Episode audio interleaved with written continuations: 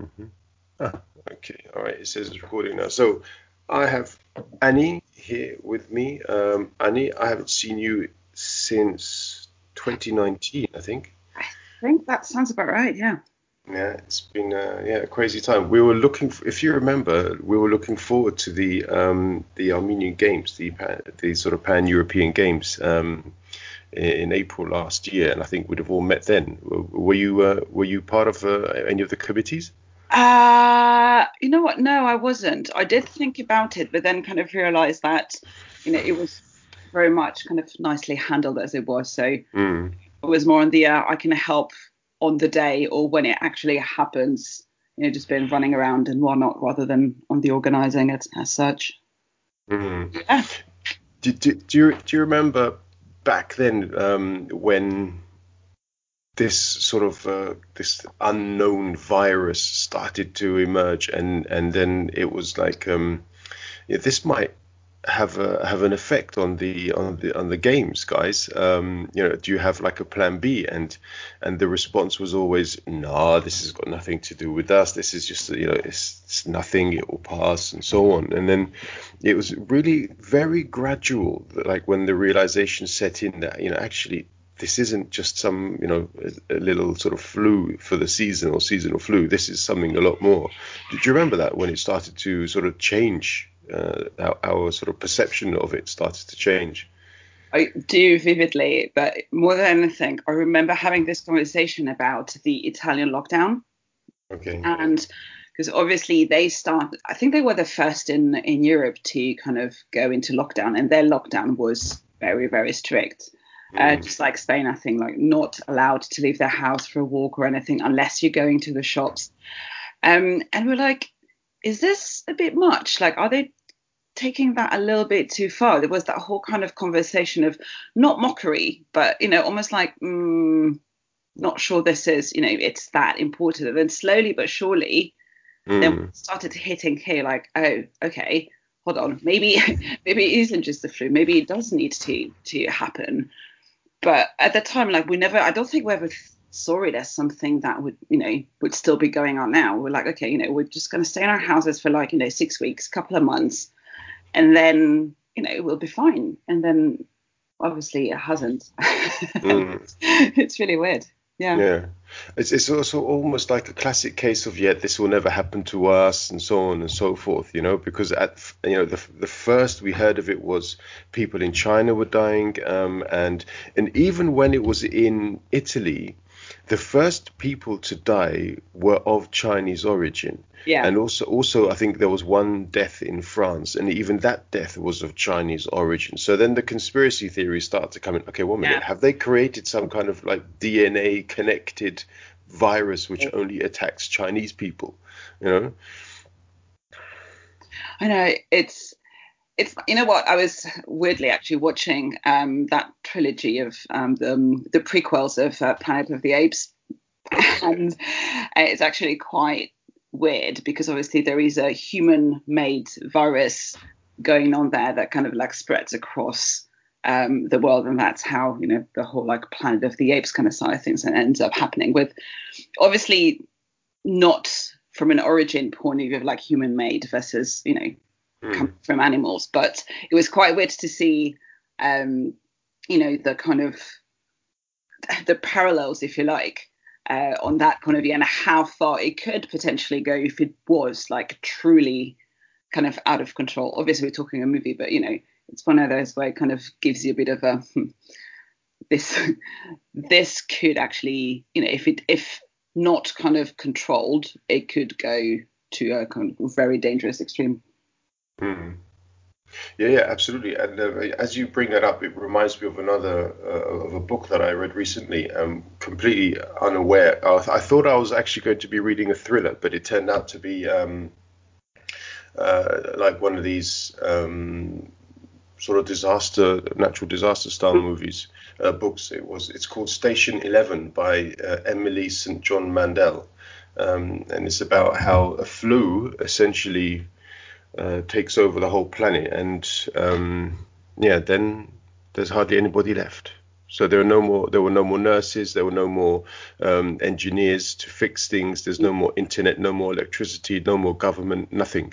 So basically, you know, at varying stages within sort of like a, a 12 to 15 month period, mm. society gradually just collapses um, because they just simply were not in a position to deal with um, the pandemic. And I mean, the thing is, this story was written in, in 2014, so it had nothing to do with you know what is happening now. But I imagine the author, um, she's probably looking at that with a, a, you know a bit of fear in her. Yeah. You know, oops. But also that brings up a, you know a different question, which I think is like really interesting, which is okay, we've got the society as we know it collapses so that kind of opens up two avenues after that with like whoever is actually left. Do you then try to rebuild what was already there? Or do you actually go, hold on, we got this somehow. Maybe we did to maybe we did have, you know, something to do with the way things kind of progress. So do we take this as a kind of pause and the opportunity to build a new type of society rather than rebuilding what we already had? And yeah obviously we're not anywhere near that kind of level of extreme, but I think that there's been lots of conversations and you know um, talks etc. about you know pre-pandemic and post-pandemic in terms of what have we learned during the pandemic in terms of you know um, more of a community sense, more of a you know certain attitudes, if you like, that have mm. uh, taken place during the pandemic where we're like actually these are positives that have come out of this situation. Maybe what we need to do is try and make sure that we keep those moving forward and actually reinforce these kind of uh, attitudes rather than trying to go back to the way it was before in a way. So obviously, I think I think there's something really interesting in that in terms of like reevaluating, um, you know, what we know uh, as you know a space of comfort versus kind of actually changing things and moving them forward into something that actually would make it better. Do you, do you see, for example, leadership playing a role in this? And I, I don't want to unnecessarily sort of introduce criticisms of uh, of government in any part of the world, but leadership, as in from us, you know, you know, we have uh, the potential here to play a part, you know, and and we could show our leadership capabilities in saying, okay, we will follow the medical instructions. Um, you know, we will sort of make decisions for our communities, for our families, for ourselves, mm. um, so that we can sit this out safely and then emerge from the other side. Do, do you think that sort of it speaks of um, the um, the characters um, of, of, of of our society? You know what? I think it does, and I think it's it's one of those where whether depending on how much your government is doing and depending on how much you agree with what the policies are, etc. I think you know there is a role for kind of for society and you know us individually to kind of build networks or kind of uh, support in a way that potentially isn't coming like top down. Mm-hmm. So you know, at the end of the day, I think that's it's that sense of community I was talking about earlier and I think yes, there is definitely a role to kind of for us as individuals and as groups of people to kind of create these networks, 100%. And, and do you think also that we, we have, as a society, become somewhat dependent on on, on governmental decision making? As in, um, you know, we, we are in many many ways in a position where we can actually react to these things, you know, without any kind of direction, and yet we fail to do so um, you know, perhaps there's also an argument to say that okay, we we can of course blame governments, mm. but on the other hand, we can also take responsibility ourselves. I think, yeah, and I think the taking responsibility point is key. I think there is a degree of complacency and almost kind of like waiting to see what um, government is doing. I think you know it's kind of so you could see it a little bit with a lot of like U-turns, if you like, and like changes in decision that have been um, happening over the last few kind of weeks or months. And it's almost like we're sitting here kind of waiting to see what the decision is going to be. But, you know, we could and can kind of go, actually, I'm making the decision of thing. Actually, I think it, this is a dangerous situation right now. I'm not going to wait for the government to decide whether we're going on to lockdown or not. um, I'm, you know, going to take the step to kind of put myself into lockdown. I don't know. There is, there was, especially I think we saw a lot of this like during Christmas, uh, mm. uh, when there was a whole conversation of like, do we relax the rules slightly over Christmas? And you know, the, you could see the, the reaction when um, tier four was declared here, and then you know, all of a sudden you had God knows how many kind of thousands of people just like leaving London. And again, you kind of think that that was an immediate, almost like reaction to you know, government decision. But you know, I think it's something that people could have easily seen coming and kind of acted accordingly rather than you know just panicking. You know, I don't know. I think it was. Mm. there is a, there is there is this degree of complacency of like waiting to see what the what the big boys are doing and, and are saying, as opposed to us actually taking the responsibility and making these decisions. Hmm. It's also quite interesting because I, I remember when this, as you, I mean, you rightly brought up the uh, the example of, of Italy, and I remember when this sort of hit Italy, um, you know, in in the north, sort of near Milan, in this, I think especially in this is a Bergamo area. Yeah. And and then there were lots of, um, you know, these stories of people fleeing and you know moving out of Bergamo, going to you know wherever they had come from originally. Mm. And and the government said, look, no, you can't do this. You're you're taking the virus with you. Um, do do you think that's also uh, you know potentially what has happened um, in the UK as well, that people have just sort of, you know, fled London, for example, um, and taken it with them. Uh, absolutely, and you know the whole the idea of like people have fled London is is really really visible. Like from so many people I know who have made the either kind of gone back to their parents or made the conscious decision to leave London. You can, it's something you can see like even in the housing market. Like I was house hunting um, like a few months ago, and the amount of property that's available for rent in London is insane. Like in, in an area where normally there isn't that much, there is you can literally just pick and choose what you want. It's it's not something you see. And yeah, like even from um from from the workplace, so many are like one's in Scotland, the other one uh, went back to South Africans working from there. Uh, you know, so hmm. many. Obviously, there's still some in London, but like a lot of people have made the decision to, to just go away during all of this. Mm. And and have uh, rental prices been uh, negatively affected by this, or supply and demand and so on? Um, I think some have gone down, but there's been it's there's a like a strange situation. Like for example, in my in my own house, I'm in a house share, and one of the uh, one of the housemates moved out in December, which is a pretty bad time to move anyway. But obviously during the pandemic, it's even harder, mm. and it's, it's, impossible to find someone. Hmm. So, uh, you know, we had I think we had like two responses to the ad in a month when normally you get like ten a day. So you can definitely tip. Obviously, our concern was like, well, we can't afford to pay this other person's rent if you know we can't find anyone. So I think the teller as to what the situation is was that the um, the estate agent has actually agreed to cover that rent, if you like, so reduce our rent so that we only pay for you know us who are in the house, because they know that if we if we decide to move out, they will then have to you know put a four bedroom house in the market.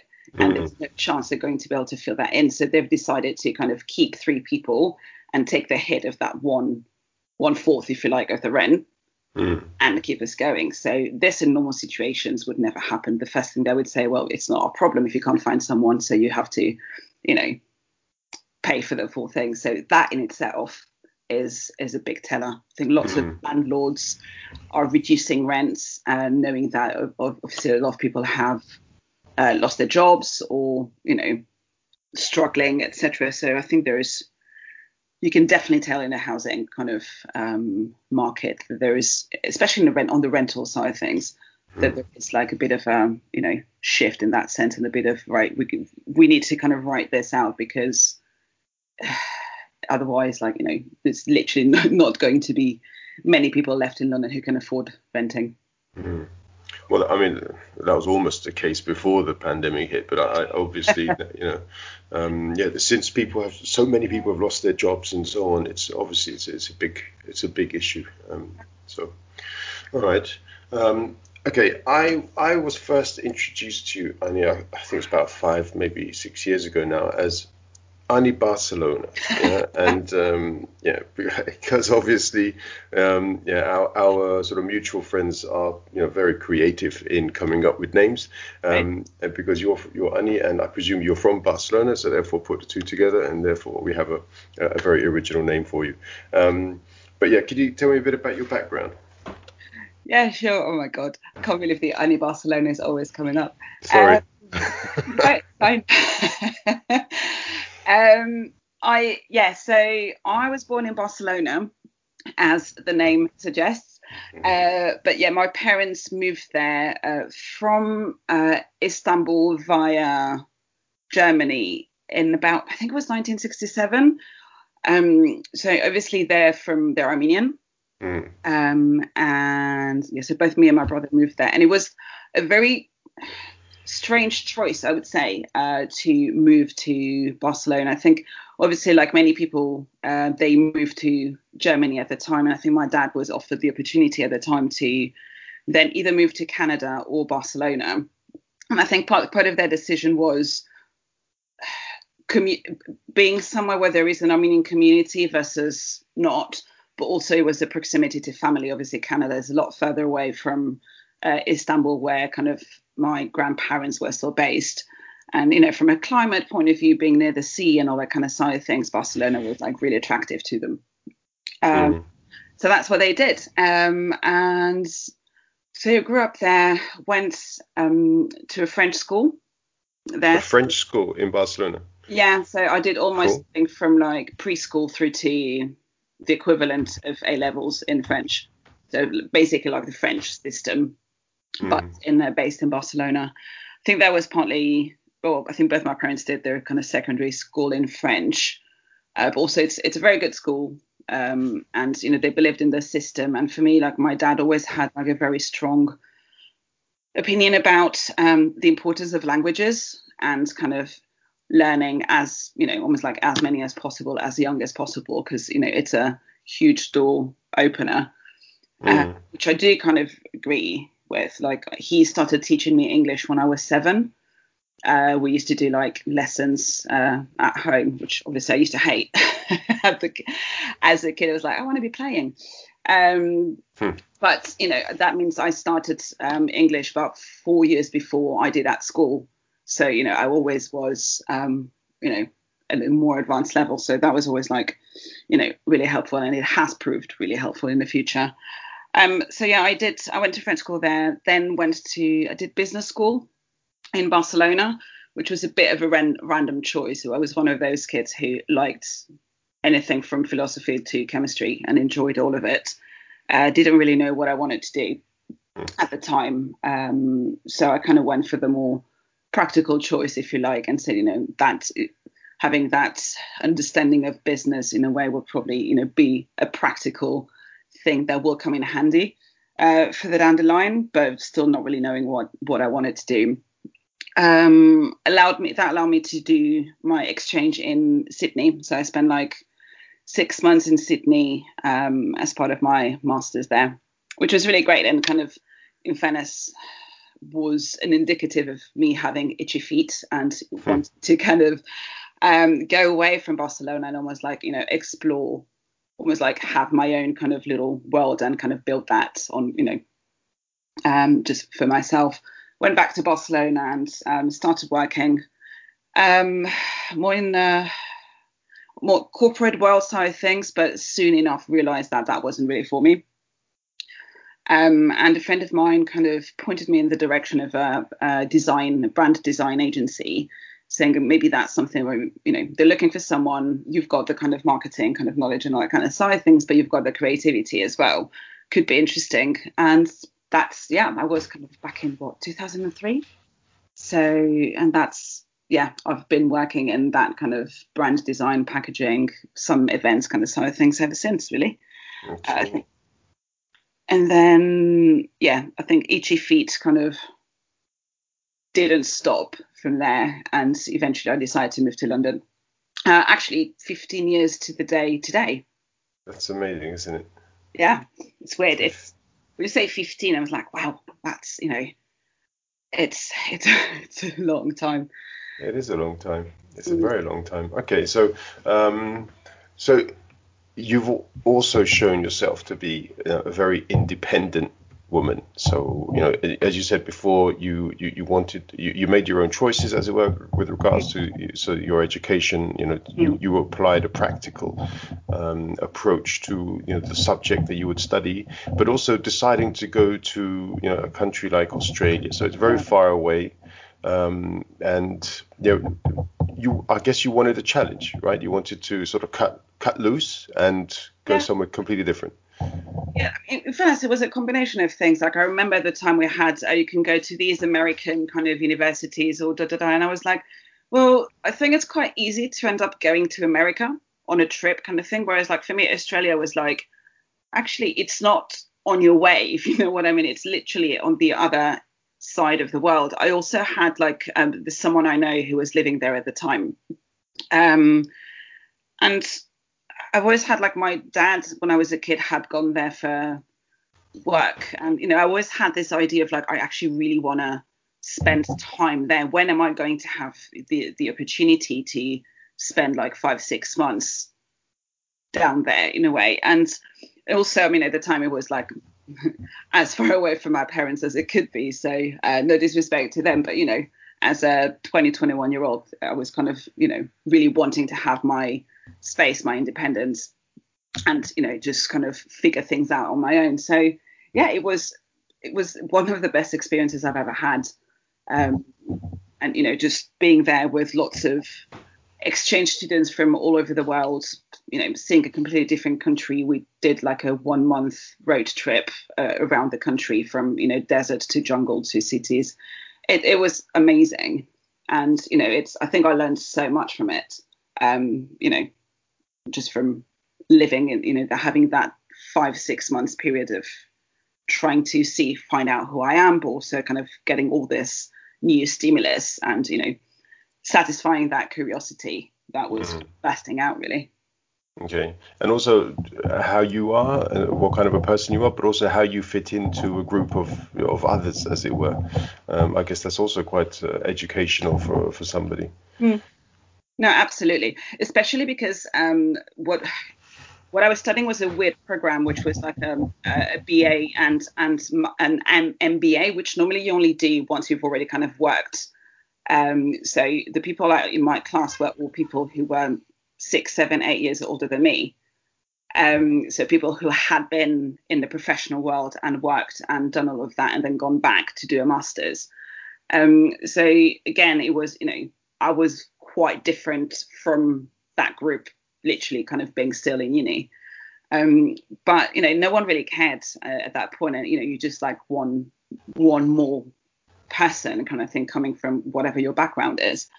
And I don't know, it was I learned a lot from them because obviously they've had different, completely different experiences to mine.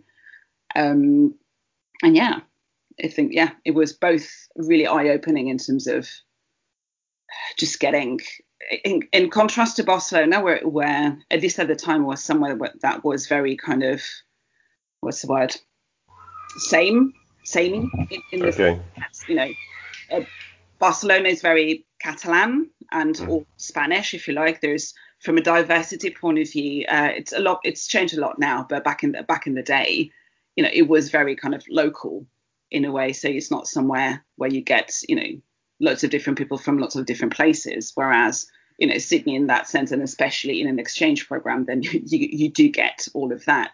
And again, like you do in London, that's, you know, partly one of the reasons why I moved here was, you know, first day of like stepping here like, whoa, you know, you such like level of diversity just walking around in the street that you don't, you know, you don't see in Barcelona. Hmm. Uh, and just just on uh, on a side note, um, it, when you were in Australia, did you see many Germans? um, no. Why? Because I tell you, almost every second or third German I meet they're like, uh, yeah, I went to Australia, um, and um, and then they and then they start talking to me in English, and you know, bit by bit, the Australian accent creeps in. And I was in a I was in an Irish pub once in Berlin, and um, and this guy eventually he became he got that Australian bit took over him so much. He called out to the waitress, "Hey Sheila," and and, and I was like, "Oh my God!" I was so embarrassed. And the, and this poor woman came over. She said, "Oh, my mum's name is Sheila," and um, and it, it, just went downhill from that point on. But uh, okay, this didn't happen, and you didn't see too many uh, Australian accented Germans. Um, I don't think I met any Germans when I was there, if I'm completely honest. Okay. Um, right. so, no, that's a good story though. Yeah, was, yeah. it's crazy, but there you go. Okay, all right, cool. So your all right, your first uh, impressions then of London were yeah, extremely positive. I guess the fact that you've stayed in London for 15 years would suggest that the positives have by far outweighed the negatives. Um, well, yeah, so far. So, so far, yes, and um, you know, I think as you were saying, I think and as an example of like what I meant by the diversity side of things, I was when I first came to London, which was before I moved here, so back I think it was 1999, I think it was. So me and a friend of mine who's she's half Scottish, half Armenian, but she doesn't speak Armenian. Mm-hmm. Um, but we were on a night bus coming back from God knows where, like two, three o'clock in the morning. Um, and we we're chatting, and I did say something to her in Armenian, I can't remember why, that this guy who was sat in front of us um, turns around, says, Are you to Armenian? Yes. Um, well, he's like, I'm Iraqi, but my sister is married to an Armenian. And then he proceeds to start singing Armenian songs to us. Oh, God. And I'm like, my brain is exploding at that point. I'm like, what just happened? So it's things like this that, or again, in the same week, we go to this pub. There's four guys standing outside having a chat. We start talking to them. Turns out um, they're mates, right? So one of them is Turkish, the other one is um, Turkish Cypriot, uh, one's Greek, and the other one's Greek Cypriot. So just just for a minute, imagine this, especially with everything that's been happening recently, mm. at, a, at, a, at a macro kind of you know geographic political level. We've got these four guys and us who join in and spend an evening just chatting, random whatever evening, having a drink. And for me, again, that blew my mind in terms of, you know, that animosity that you see at, you know, obviously culturally and politically between us as nations. Um, but there, as six individuals, six people who are just having a nice evening and having a conversation, it's that contrast in a way again i don't know is something that i'm really really interested in and kind of how you can um, go through these boundaries that you know and forget all of the noise in a way and just like focus on the people you have in front of you. And those are two experience two of my very first london experiences that kind of really kind of attracted me in terms of and made me want to come here and kind of be part of that in a way, I guess. Mm. I mean, London obviously provides the opportunity, doesn't it, because of its sheer size, uh, the fact that it's it's it's got such a sort of you know, dynamic um, labour market. Um, you know, there's always something for people to do if mm. indeed they choose to do so. Um, but a lot of it actually comes down to individual decision making, doesn't it? As in, when you go somewhere, it's almost as though you have an opportunity to completely redefine yourself. Mm. And will you become a positive um, uh, sort of integrated member of the community? Do you want to actively pursue friendships with diverse groups, um, or are you going to be a bit more inward looking um, and and sort of just go about your your life, work, and, and so on? So you know, a bit like what we were saying before. Um, you know, a lot of it is up to the individual, isn't it? Yeah. No, I agree 100%. And I think on that front, it's just made me think of something like when when I first moved here, you know, I could have very easily kind of gone to and you know find where the Spanish people are and hang out with the Spanish people, um, which weirdly I never did. I don't think I have a single Spanish friend in in London. My initial, I mean, I was lucky enough to find a job like really quickly, like within a month of being here, and like very quickly was integrated in a very English um, environment.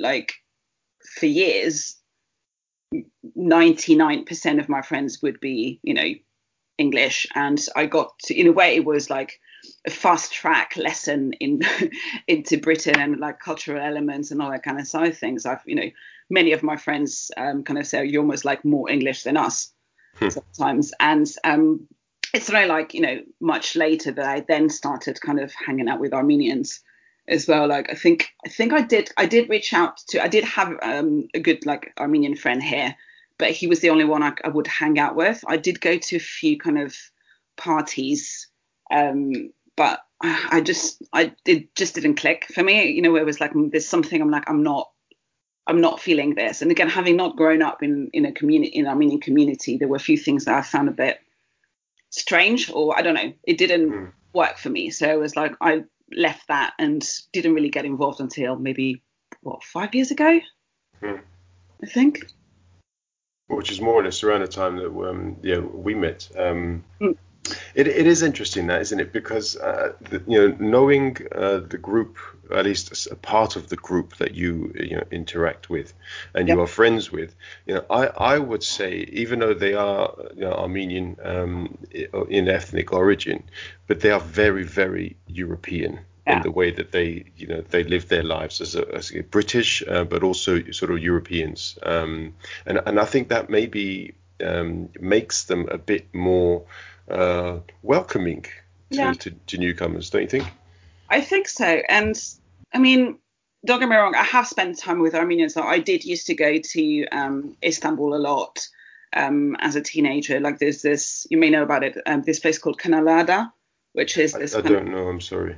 Um, so there is this kind of group of islands in Istanbul, like between the two parts of Istanbul, called the uh, the Prince Islands, okay. um, where a lot of uh, basically people spend their summers there.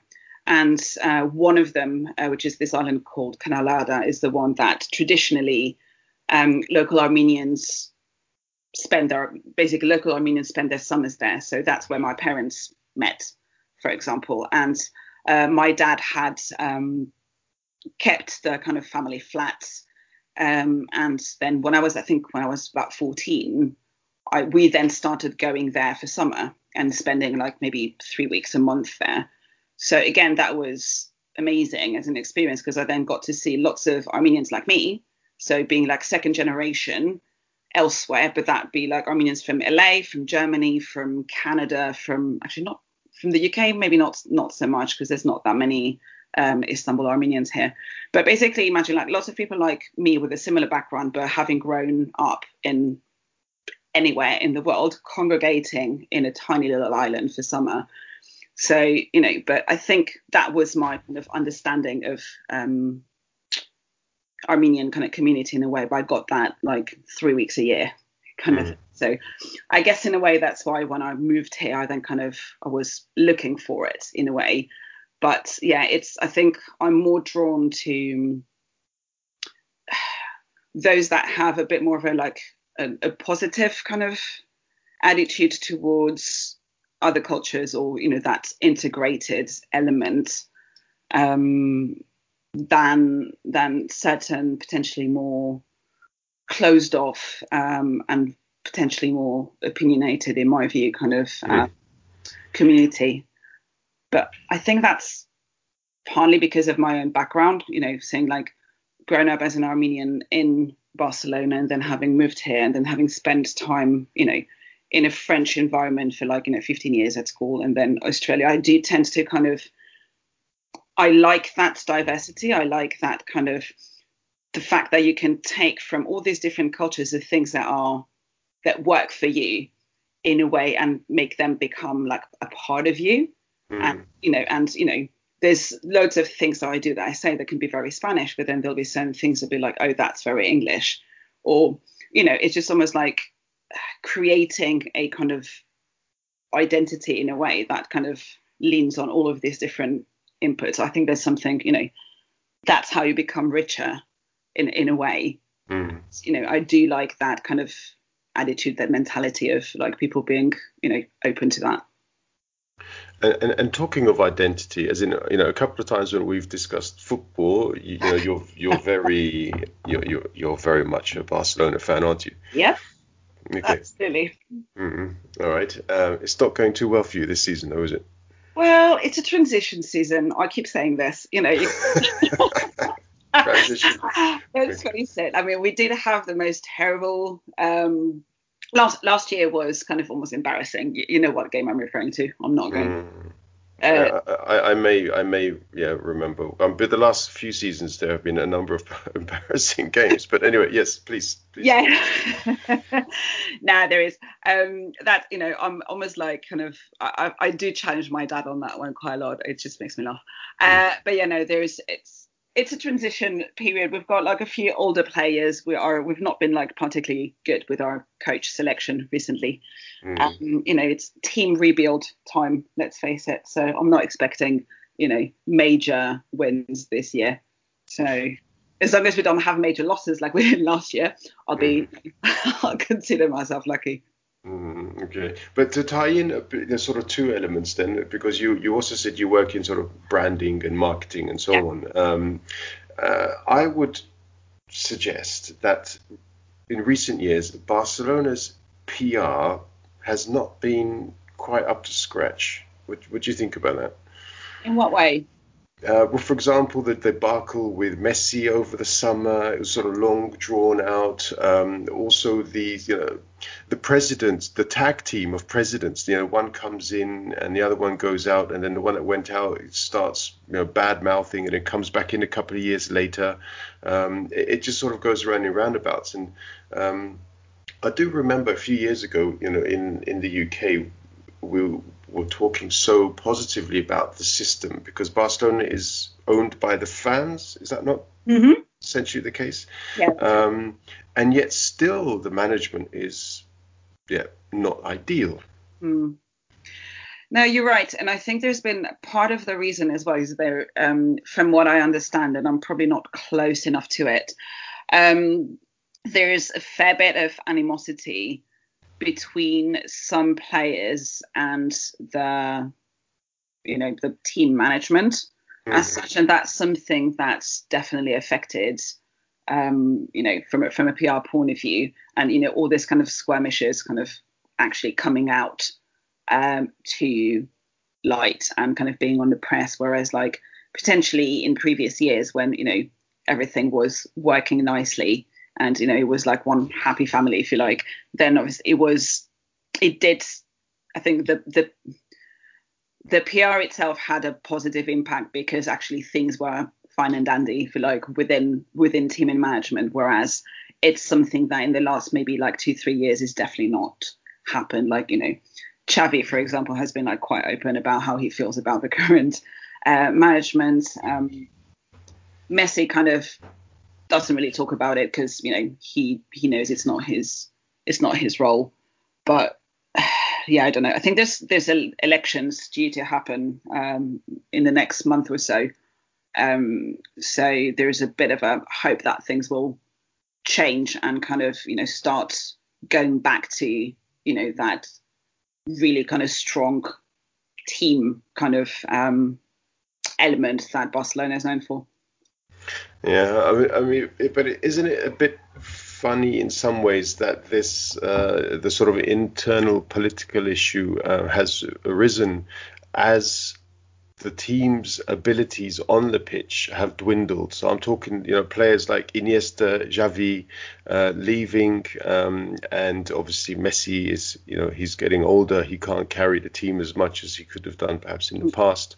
Um, it, you know, I mean I would say Xavi and Iniesta, along with Paul Scholes, being a Manchester United fan, uh, you know, three of the best midfielders who have mm. graced football in the last 20, 30 years. As in, but to lose two.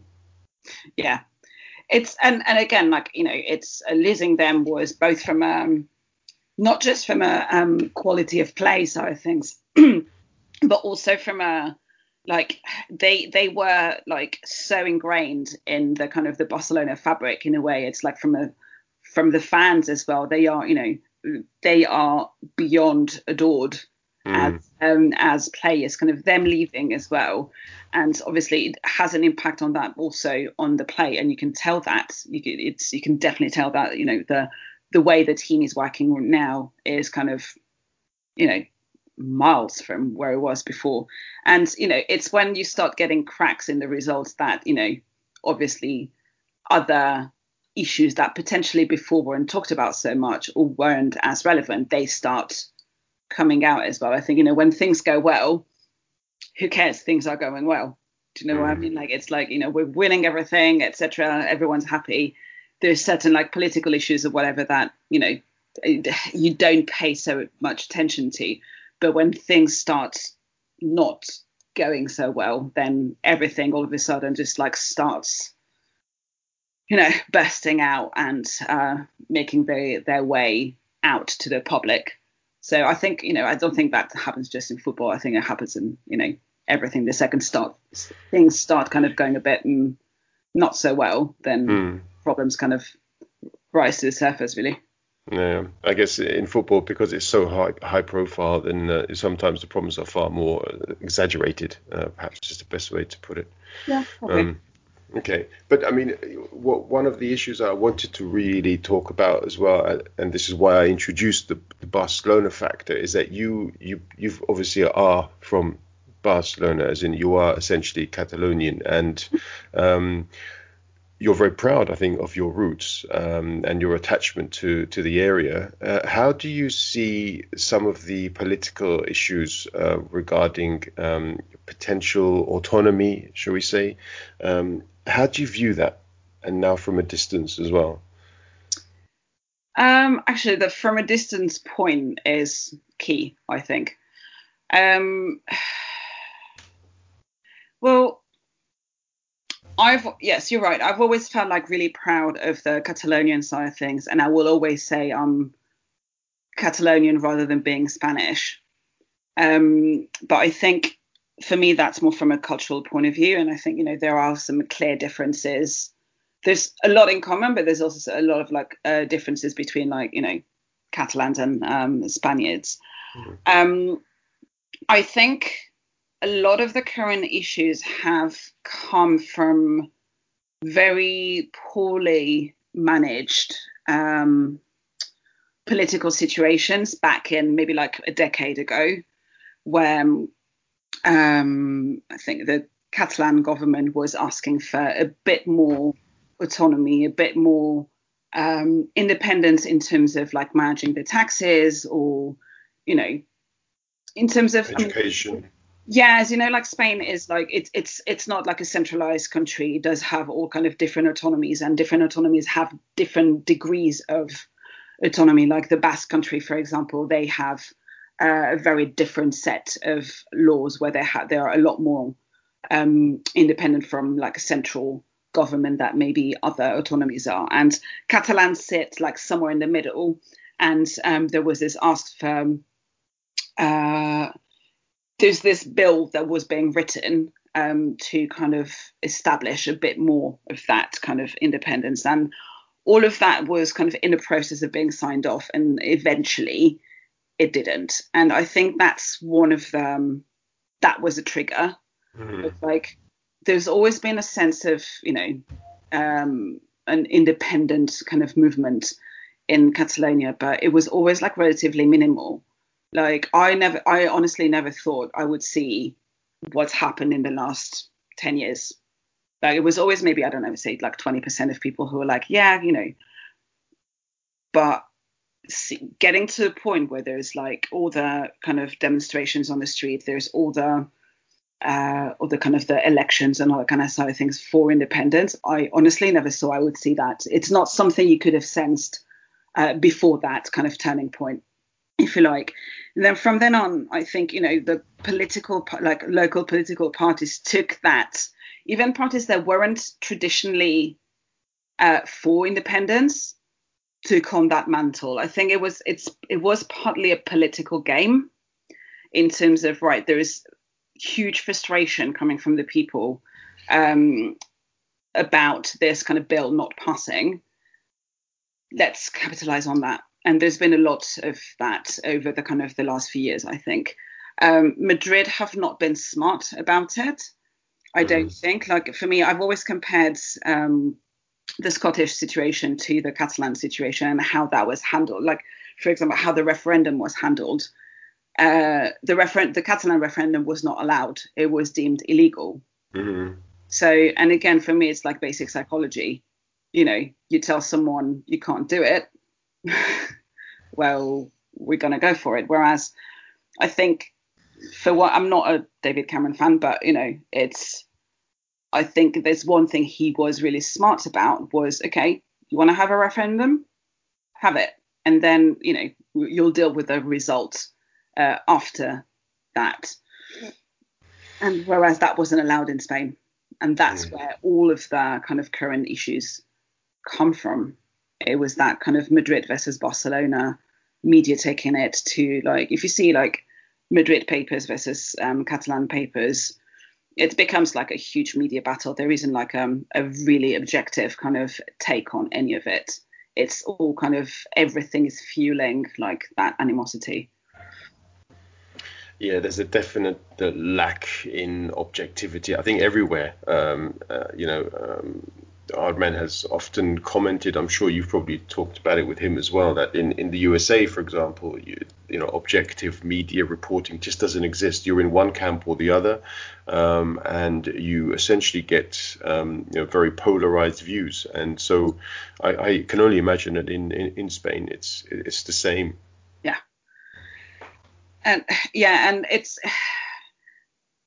and that's why I think like being not actually being there and seeing this from you know from the UK, I've I've taken a more a much more objective view of it. Like I'm you know I'm someone who's I've always preached like for the the difference between like Spanish and Catalan, the fact that that there is something there, and yes, there are there are grounds for independence, but you know, um, I think that it's you need if you do it, you need to be smart about it. You know, for things like, for example, if especially with Brexit in the back of my mind, if if leaving Spain implies not being part of the EU, I'm like I'm not entirely sure that's the smartest way about you know to go about it. But whereas I think the conversation that's happening within the country itself is very again like the grey area doesn't exist.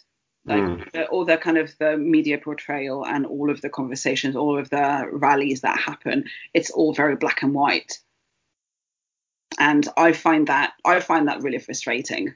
And I see like my parents, for example, they're like super involved in that. Like my mum like listens to the radio constantly, and she does she makes a point of like listening to both sides, which I find quite interesting. Hmm. Um, you know, she'll listen to like very kind of um, the more kind of Spanish central or Spanish centric, if you like, uh, point of views, and she'll listen to the very Catalan point of views. And she herself like probably because of being Armenian, she both of them are very kind of pro-Catalan and pro-independence actually. But um, yeah, at least that kind of they make the point of like get it, trying to get both of those opinions. But I don't think that's someone that that's something that people do tend to do there. Mm. It's very single-minded and kind of you know you're either one of us or you're one of them. There's a lot of that happening in Barcelona. Okay. I mean, yeah, these sort of binary situations have never really appealed. Well, maybe they appealed to me when I was younger, but I, would like to think I've grown up a bit and matured a bit and come to the conclusion that you know the world is not binary um, in any way, and no. uh, there are many, many degrees in between, and depending on the topic, uh, you know, there are more or less degrees. Um, but it's cool to see that your parents don't live in an echo chamber and they only sort of pursue uh, news from from the one side. Uh, I guess that uh, also alludes to the open-mindedness that you have. So I mean, it's not just where you grew up, but also you know who you grew up with. Mm. No, absolutely, definitely. I mean, yeah. And I mean, in, in, in Barcelona, how how is the um, um, the discussion of sort of gender equality. Um, as you know, I discussed this with uh, with Tatiana as well, um, and, and, you know perhaps you have a different cultural insight with regards to this. Um, how was it in, in, in, how was it in Barcelona growing up? Was it was it a case of the boys play football, the girls do knitting? Was you know was it like uh, no? Because recently on, on German television they, there's a, some brilliant TV programs for children, and they did a they had a little sort of survey of the kids, and uh, they asked the boys, you know, are you better at maths than the girls? And the boys were like, yeah, we're great, blah blah blah. And then they asked the girls, and the girls were really quiet they didn't say anything. They said, "Yeah, I think we're as good." Um, and then and then the teacher got out like some sets of results and said, "Well, girls, actually, you're a bit better than good." Yeah, as in, um, you know, it, it's still it's interesting that some of these issues still remain in schools. And so my question is, you know, growing up in Barcelona, did you have that kind of uh, pressure as well? Uh, to be honest, like I'm just trying to think. I don't think there was so much of a we're better at this than you are or all of that. On the contrary, I actually think that girls were probably getting like better grades than boys were. Uh, but if anything, like I would say that boys would potentially, you know, mock those that you know would ha- would be better at this or better at that. But um, no, I don't. I don't think there was that sense of like, oh, you know, we are boys, so we are better at this. I don't think there was that kind of division. Yes, in terms of like playing football, you know, games and sports and all that kind of side of things. I mean, yeah, like football and all of kind of all those kind of things were still very much seen as more of a boys thing than a girls thing, I guess. But mm. I don't know, like I never felt, or I don't, at least I don't remember having that kind of, oh, you're a girl, you shouldn't be doing this kind of thing. I don't, I don't remember having that kind of feeling or that ever being like a concern or an issue. But and, and sorry. No, go on.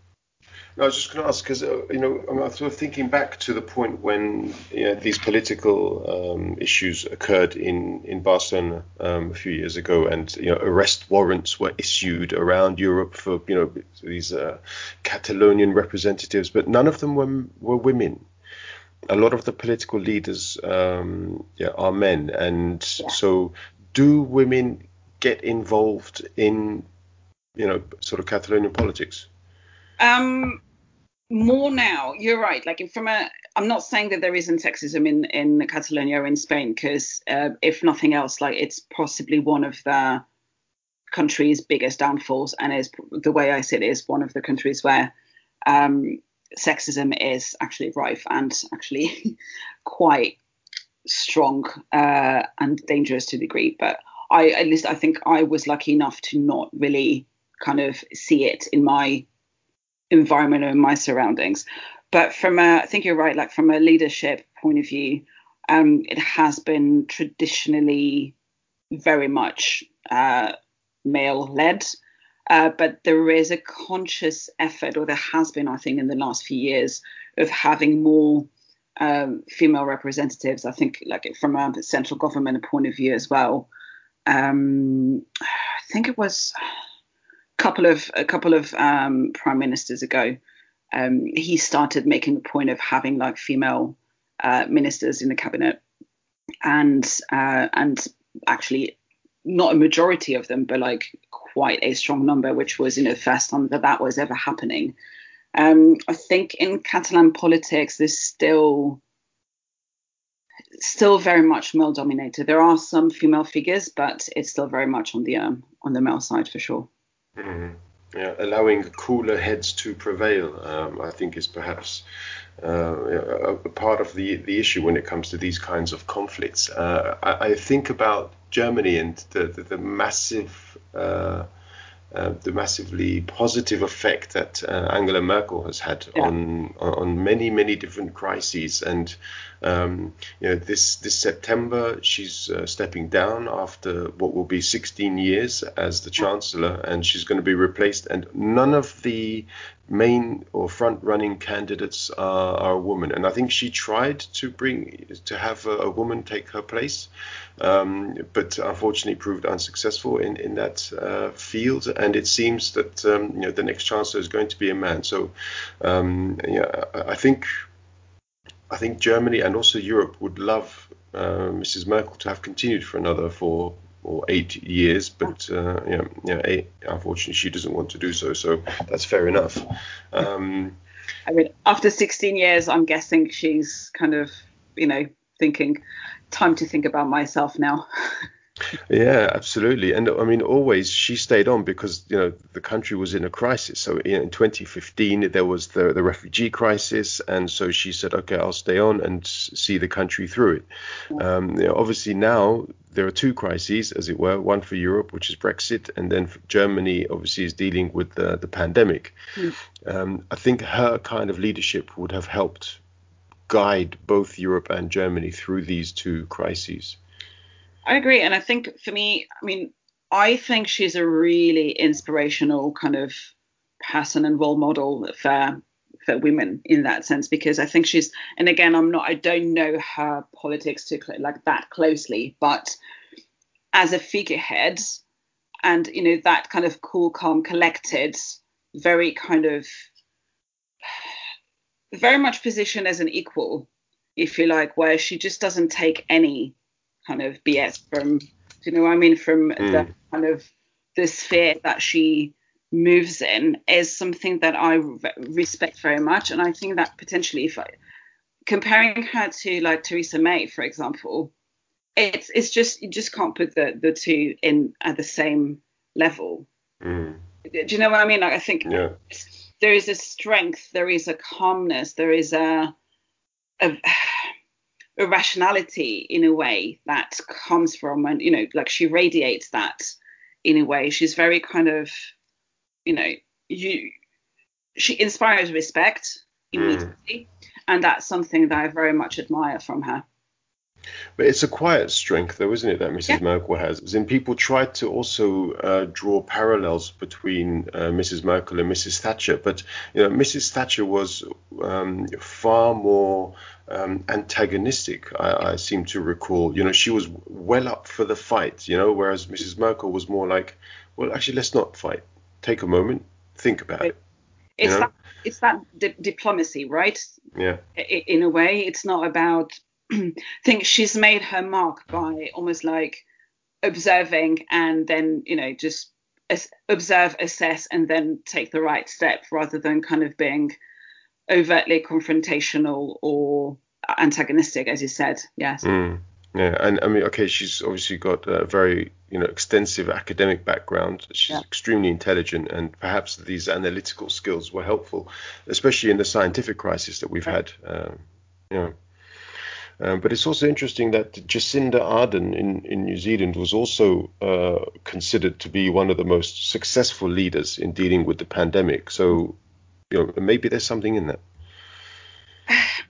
I think I keep going back to the idea of community. I'm sorry, but like it's, I think it's more of a the the the mindset is slightly different in that mm. sense. Like how the the approach. I think there's been. Uh, I think there's been a lot of like politically led uh, decisions that have been made here potentially where you know certain decisions around the pandemic have been made more as in like how is this going to affect my position uh, in parliament or in, with my kind of peers in that kind of side of things as instead of necessarily thinking about the, the, the people in the country in a way? Whereas i think uh, in new zealand it's you know that's the other way around. I think she's been incredibly smart. As how how she's gone about it. She's like, you know, again, it is a smaller country as well. It's probably like easier to manage and to kind of take on the kind of the steps that she that she did. But you know, closing off the island and saying, you know, it's going to hurt for a couple of months, but we'll be much better for it in the long run. It's definitely kind of proved right. Whereas you know, the fact that we've only kind of asking people to take a negative to have a negative test when before they land in the UK, that only is happening now as we speak. Again, blows my mind slightly. Hmm. Yeah. Yeah. Okay. Um, all right, m- moving away from the uh, pandemic, which you know, I think understandably, it's you know, I think every serious conversation at the moment involves some kind of reference to it. Um, but talk about your work. So that may actually be in some ways affected again by the pandemic. Um, but I, I, seem to remember you, you, you sort of um, you work in a project uh, for a certain period of time, and then when you've guided that project to a successful conclusion, you then move to another project. Is, is that still how your um, employment works? Um, yes and no. So yeah, I'm I'm a freelancer. So I've been uh, freelancing for the last four four years, I think. Um, so yes, it's not necessarily. It's more kind of in terms of like filling gaps, if you like. So um, yes, I will be kind of brought in to drive a kind of a project or a series of projects for a period of time. Um, sometimes it's whether you know they don't have the permanent resource, if you like, to run that project. Sometimes it's from a skill set or experience point of view that like actually we need someone who knows a lot about this side of things and I have the right kind of background of skill set to do it. So yeah, it's um, it's more of a kind of dip in and out kind of um, approach at the moment. Yeah. So what is that specific kind of skill set that uh, you know people sort of reach out to you for then? Uh, it can be well, partly kind of years of experience. Like I've been I've been in, in doing this for about 16, 17 years now. So uh, sometimes it's more the fact that they don't have the level of seniority uh, to to cover um, a certain project. Sometimes it's more from an industry knowledge. So I've, for example, done a lot of work uh, with the drinks, uh, alcoholic drinks industry. So you know, doing design work for say whiskey brands or beer brands, etc. And you know, there's something I'm very familiar with. So you know, they need someone who has that level of understanding. Or, for example, I've I've done a lot of instead of focusing on one area, so brand design and packaging, I've actually done. I made a point earlier in my career to kind of open that up and then do some work on what we call like experiential or events, or you know, basically almost have more of a 360 uh, degree view as to how you kind of build a brand and you communicate it and sell it to your kind of target audience uh, rather than being very kind of focused onto one area. So some projects actually do need that kind of more bird's eye view, if you like, or understanding of the wider kind of touch points, if you like, rather than going super deep on one area. Okay, and is, is that also that's a very interesting topic because I mean recently because lots of businesses have been obviously closed to the public, yeah, they've tried to uh, introduce these sort of uh, all-encompassing, engaging experiences mm-hmm. uh, with um, virtual events or, or, virtual platforms. Is this something that you've also managed to integrate in some ways? Uh, not so much uh, on my side in terms of because I've I've not really been working recently on that kind of experience side of things. Um, but it is most definitely something that now in the types of projects that I've now started to work on, um, it is on the back of our minds always in terms of you need to, you know, it's not just about live experiences. It's not just, you know, it's if you, it's it's adapting your brand strategy to what's happening, right? So mm. if people are not going to uh, venues, um, anymore and they're not you know they're not kind of being put in front of your brand there what do you do as a brand to actually bring take the brand to these people's homes? So from a from a strategic point of view it's definitely an element that has been added into you know consideration. It's not you know how do you bring this home rather than being out is become like an intrinsic part of the of that strategic process Mm, okay, so it has sort of changed a bit. The you know, the project has changed in response to the realities in which you exist. Yeah, but not even just at project level, but even at like very high up kind of brand strategy point of view. It's you know acknowledging the fact that people are barely leaving their homes right now. So how do you make how do you now reach these people it's you know it's become because otherwise it has impact on their bottom line at the end of the day. So it's how do you kind of reverse the situation and make sure that you you know you build that into how you kind of approach your brand. Hmm. Okay, yeah, it's, it's it's really interesting how how you know di- different organizations with with extremely different products, um, you know, how can you convey a flavor, a taste, a tradition um, when there is no uh, sort of physical contact or presence um, around it? Obviously, this is where the creativity comes in, so it's really interesting uh, to see how that happens. But you can tell like things, for example, um, a lot of like again drinks brands have been doing things like um, you know that people are not going to be going to a bar and drinking a cocktail, but they've, especially some of the smaller brands, have been really smart about it and said, well, we can, we're going to start creating cocktail making kits, and you know, um, things that you can or you can order online. They're being delivered to your home in, you know, in a box that fits your letterbox. So you know, if you happen to be out, well, it doesn't matter, it's there.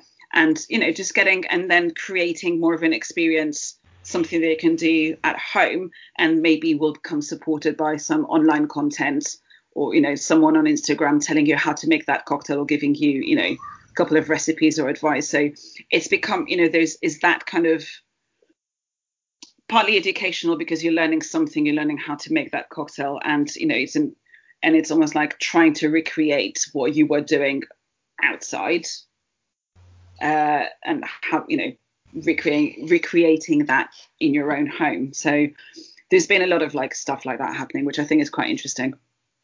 Do you also have like branding partnerships where, for example, I don't know if you if it's a it's a cognac or something, then you sort of partner up with a special kind of chocolate brand or so, you know some other I don't know if it's a whiskey, then you you sort of uh, okay I don't know if you can advertise cigars, but you know, in, has there been like some kind of branding partnership, something which goes together for the experience? It's something it's done yeah traditionally it's done a lot. Like for example you'll see for example people like who was it? Uh Bulleit bourbon partnering up with guinness. And you know then for example in uh, cocktail week a while back um, they were basically kind of serving uh, Bulleit with you know having like a, a beer and a chaser but it was always like guinness with a shot of Bulleit so there's loads of brands that will do that that type of partnerships or partner with um, chefs or things like that, or kind of artists to create bit like limited editions or to create like a type of like um, food pairings or you know very kind of unique experiences that kind of is finding like-minded brands or brands that stand or like bit like actual people and brands sometimes that kind of stand for a similar kind of side of things or attract a similar type of um, consumer target audience and kind of bring something that's quite tailored and unique to them. It's hmm. it's done very wide widely.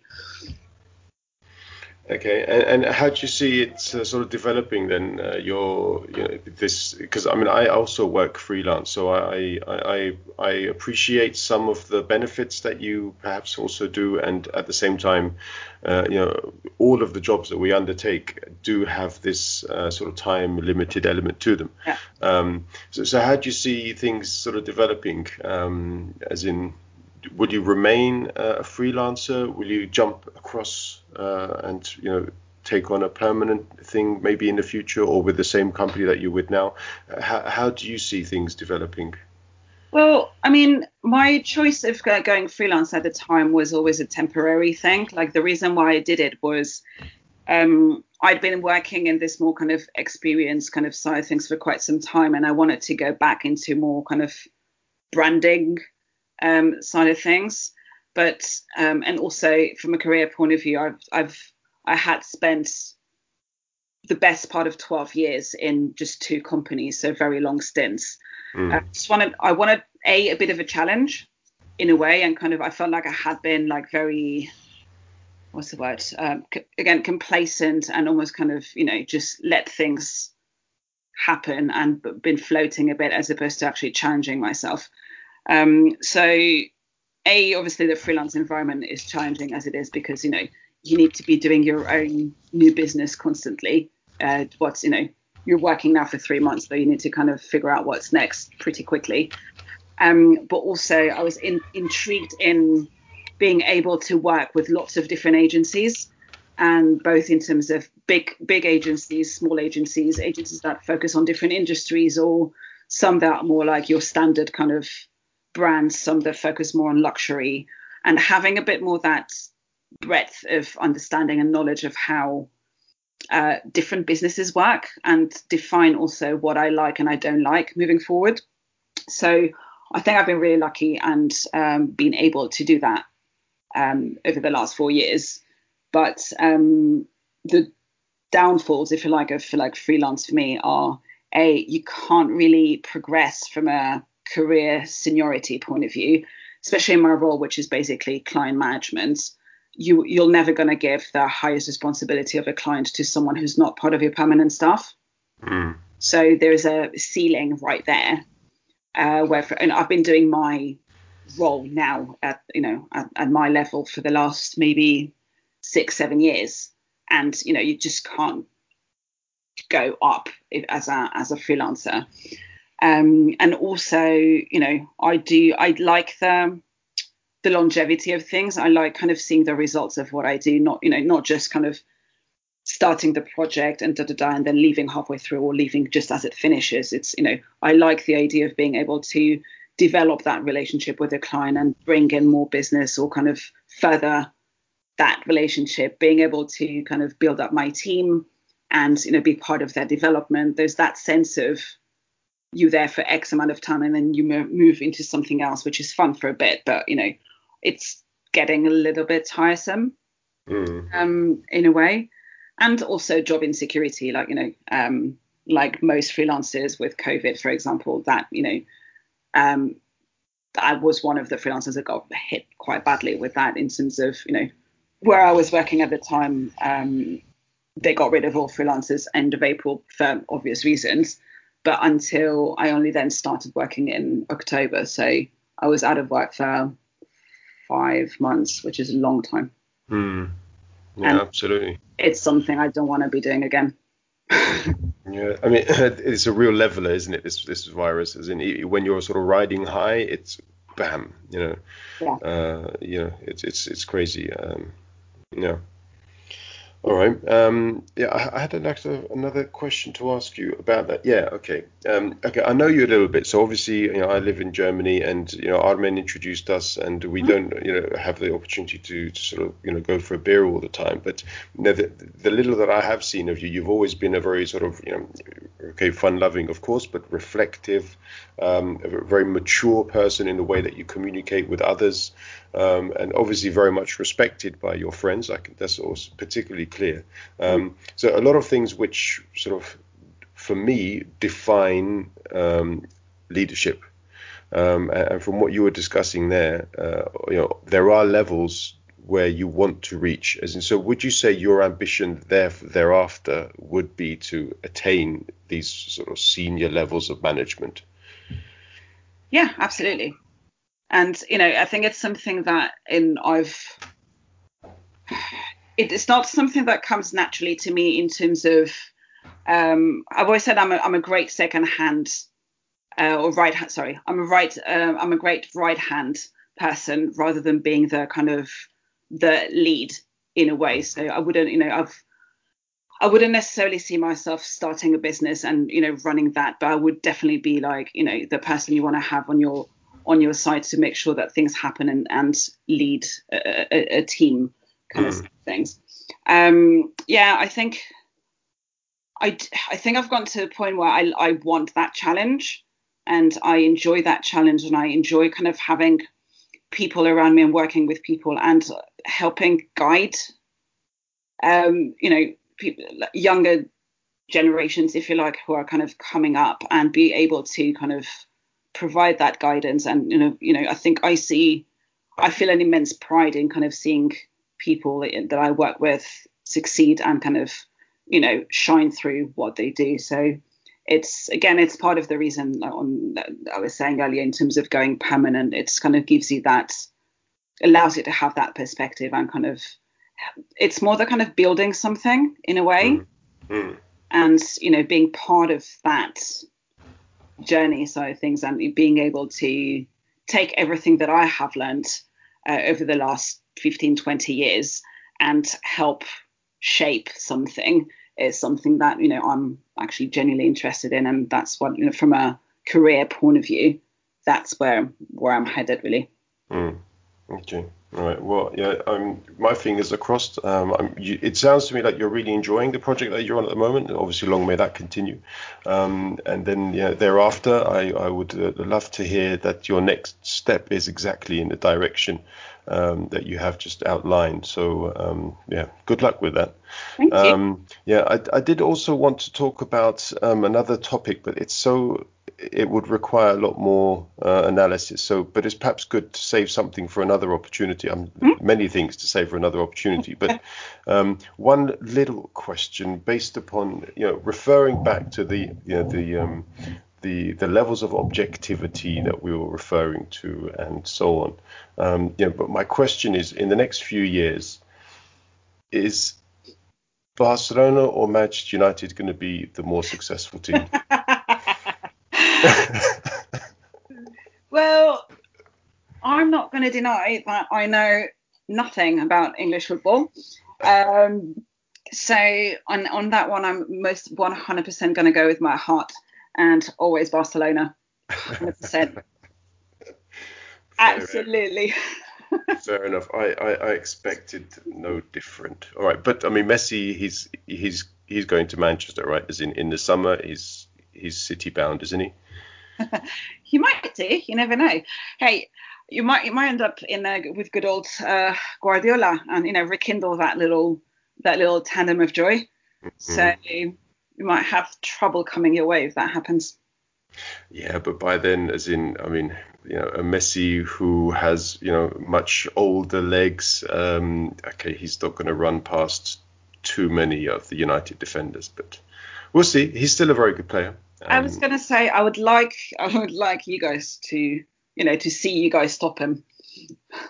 Uh, yeah, uh, you know there were two finals between Manchester United and Barcelona in three years, and the challenge that Sir Alex had was to try to achieve just that, and he just wasn't quite able. So if he couldn't do it, um, I'm not sure there's a manager who can. But anyway, yeah, Messi's got older now, so yeah, it'll be interesting to see Barcelona without Messi.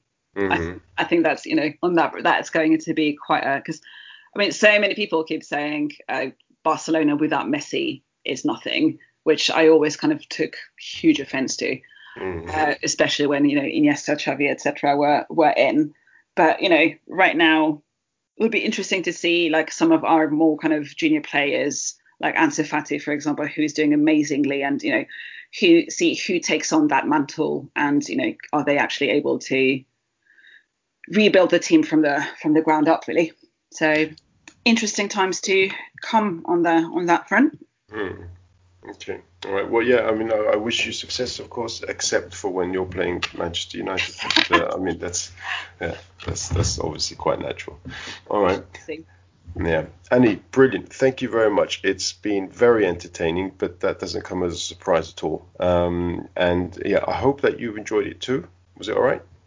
Yeah, sure. I mean, in fairness, I always love uh, chatting to you, and you know, obviously, we don't get to do it often enough, so this was really nice. Cool, brilliant. All right, so then uh, there shouldn't be an issue having you back for another chat uh, at some point in the future. Whenever you want, just fantastic. Hit me up. Brilliant. All right. Then I should allow you to enjoy the rest of your uh, very, very social weekend. Um, good luck with everything. And uh, yeah, speak to you soon. You too. Take care. Take care. Bye bye.